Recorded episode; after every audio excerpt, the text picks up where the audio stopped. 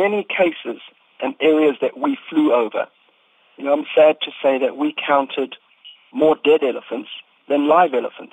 There were days when I thought that the only good I was doing was recording the disappearance of one of the most remarkable animals that walks our planet.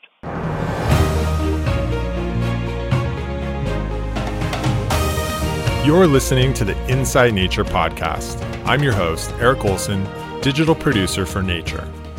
Today is World Elephant Day, and we thought there was no better time to find out what's happening with Africa's elephants. The best person to answer this question conservation biologist Mike Chase. Starting in 2014, Mike led the Great Elephant Census, a groundbreaking two year study that attempted to count all of Africa's savanna elephants. What he found was startling. Over the previous seven years, elephant populations had declined by an astonishing 30%, mostly due to poaching. Mike spoke to us about the study from a remote research station in Botswana's Okavango Delta. To start, uh, I'd just like to welcome you to the Inside Nature podcast. Thanks for joining us. Thank you very much for inviting me. so, you've studied elephants for a long time uh, 15 years, I believe, or more than 15 years. And for our listeners, I just was wondering if you could give us a sense of how elephants are doing overall. Is there some yardstick that we can measure by to say how you know African elephants as a species are doing overall? Unfortunately, Eric, elephants are facing their bleakest moment in the last hundred years. Um, this is a dark time in the natural history of elephant conservation. Hmm. I've just finished flying an epic aerial survey called the Great Elephant Census, mm-hmm. a seminal study that has attempted to estimate how many elephants are on the African continent. And the results from that study are really shocking. Mm-hmm. Over a seven-year period, it's estimated that 144,000 elephants have been killed, largely because of the ivory poaching crisis. Mm. And that number translates to about 30% of Africa's elephants. So, how many elephants do we think uh, existed in Africa before, um, you know, humans had settled there or, or human civilization had sort of taken over the continent? Well, it, it's difficult to get reliable estimates, you know, dating pre prehistory. But you know, my estimation, the, the African continent would have been riddled with elephants in their tens of millions, possibly. Mm-hmm. We do know when Iain Douglas Hamilton conducted his elephant census he estimated close on 1.2 million elephants in the 1970s. Mm-hmm. And uh, our great elephant census, nearly 40 years later, has estimated just under 400,000 elephants. Mm. So that is that is a catastrophic decline over a relatively short period. And you're and you're saying that even more recently that this decline has increased. Is that right? It has indeed. Um, you know, our mortality rates suggest that the elephant population is declining by 8% every year. Mm-hmm. You know, for the first time in nearly 40 years, elephants are dying faster than they can recruit. Um, so the death rates are higher than the birth rates. Yeah, that's disturbing. Um, could you tell us a little bit more about the elephant census and how did you um, arrive at these numbers? Well, the elephant census was flown across nearly 18 elephant range states. It involved nearly 100 scientists from across Africa, and it involved flying at low level altitude in a fixed wing plane mounted with high resolution digital cameras and typically three observers, a data recorder, and every time an elephant herd was observed, it was counted, and as a way of verifying the observers' call-outs, photographs were also taken, so we could subsequently go back and accurately estimate how many elephants were seen. So we used state-of-the-art technology and running complicated statistical analyses, uh, we were able to come up with a really precise and accurate estimate mm. on the numbers of African elephants left on the continent. And how long did that take to, you know, scan that much area? I mean, uh, a year or longer? It took us two years. Uh-huh. and it was it was a daunting exercise. Um, you know, when I first announced the Great Elephant Census, there were a lot of naysayers, and people thought it would fail within the first year. But I, secretly, I didn't share their doubts. Um, you know, there was a lot at stake. This is an animal that's in peril, mm-hmm. and uh, armed with accurate and robust information, we hope that data would shock people out of apathy, and it certainly has. We've seen a huge transition uh, in the last year. Mm. Um, the public are certainly more aware.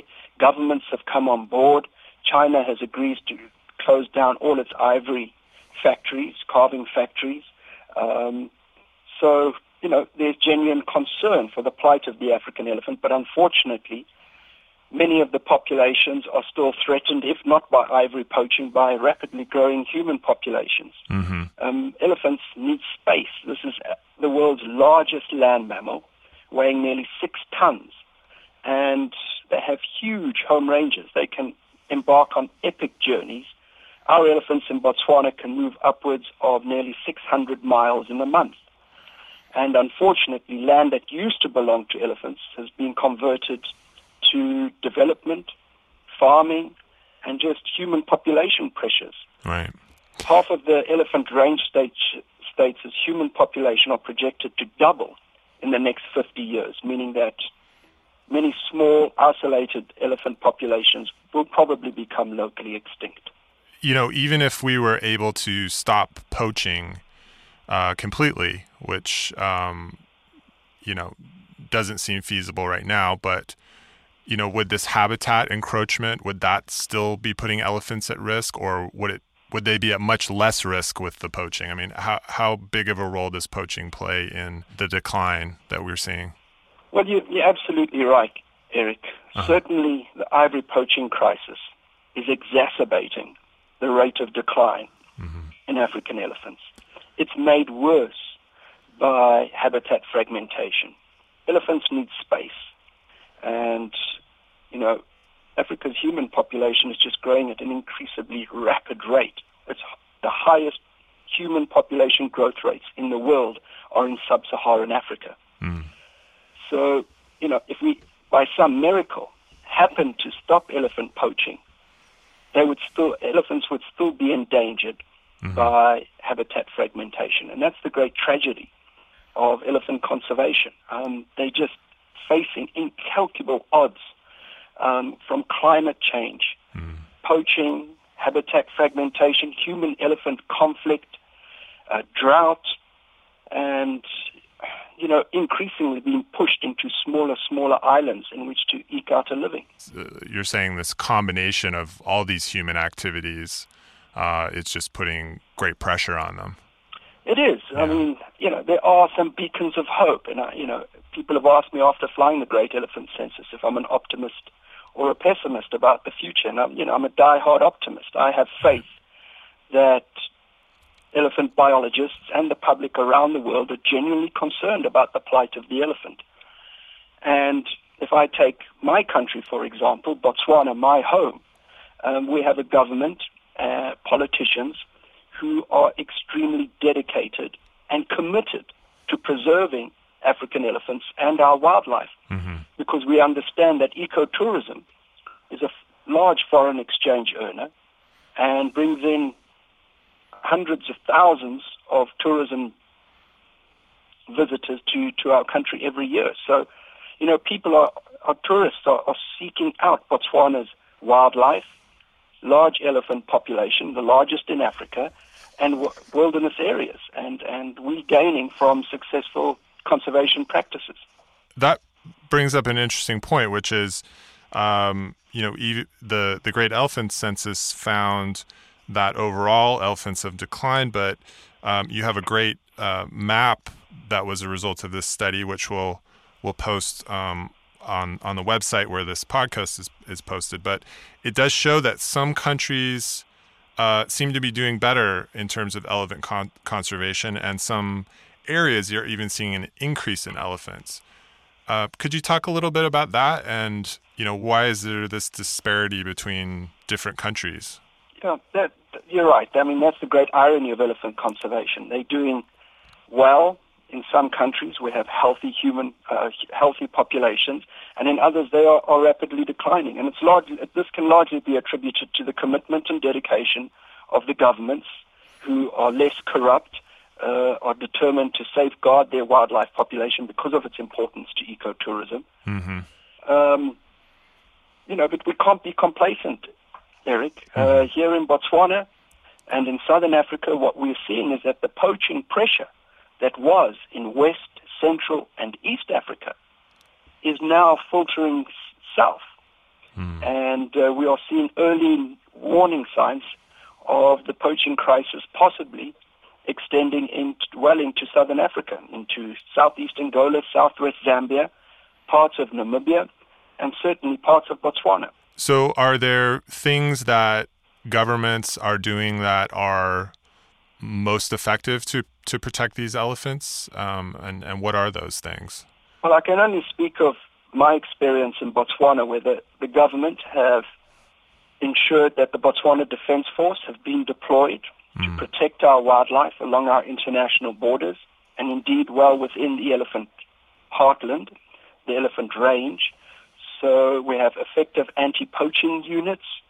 Um, our wildlife laws and arrests and prosecutions uh, have all been reviewed and made it uh, increasingly uh, more difficult and uh, for for people to, to commit these crimes. You know, wildlife trafficking is being given a lot of attention, mm-hmm. and um, you know, I can only speak of the case in Botswana where we have very dedicated statesmen to you know protecting our wildlife heritage. You know, for for our listeners, uh, if if they don't already know, uh, you know, elephant uh, tusks, uh, known as elephant ivory, is what's most valuable. Um, I think it's currently, I mean, I know with rhino horn and and some other wildlife products like that that they're worth more than their weight in gold. Is that true for elephant tusks as well? Yeah, I mean, arguably, I mean, this is the most precious and expensive organic material on the market after rhino horn is elephant ivory, elephant tusks, uh, which are extensions of their, you know, incisors, upper incisors, yeah. and can weigh, you know, anything from a few pounds up to hundred pounds. And it's these large tuskers uh, which poachers are, are typically identifying, and we've lost some really iconic mammoth African elephants in the last five years to poachers who have sought them out specifically because they're carrying long symmetrical ivory that reaches down to the ground. Mm. And unfortunately, you know, um, contrary to popular belief in, in, in Asia, uh, they think that, you know, you can harvest these teeth without actually killing the elephant. Wow. But, uh, you know, all evidence to the contrary. Uh, poachers leave African landscapes littered with rotting carcasses um, from elephants that they've killed mm. to cut out these, these tusks. Do we know what we can do to, uh, you know, curb the demand for this ivory? Right. Well, we have campaigns around the world which mm. have gained momentum. Um, you know, documentary films, news, popular news articles, interviews like the one I'm giving you. Right. Um, people in Africa giving voice to the plight of elephants is frightfully important. Mm-hmm. And, um, you know, it's, it's, we've just got to carry on. We can't give up. We've got to let people know um, that these animals are really on a knife edge. And uh, if we continue the rate that we are that we are going, in 10 years' time, Africa will have less than 200,000 elephants. And certainly, many will be locally extinct in many parts of their ranges. Mm. Um, and that the poaching crisis is extending. Poachers find, and wildlife traffickers find new hotspots throughout the continent in which to focus on.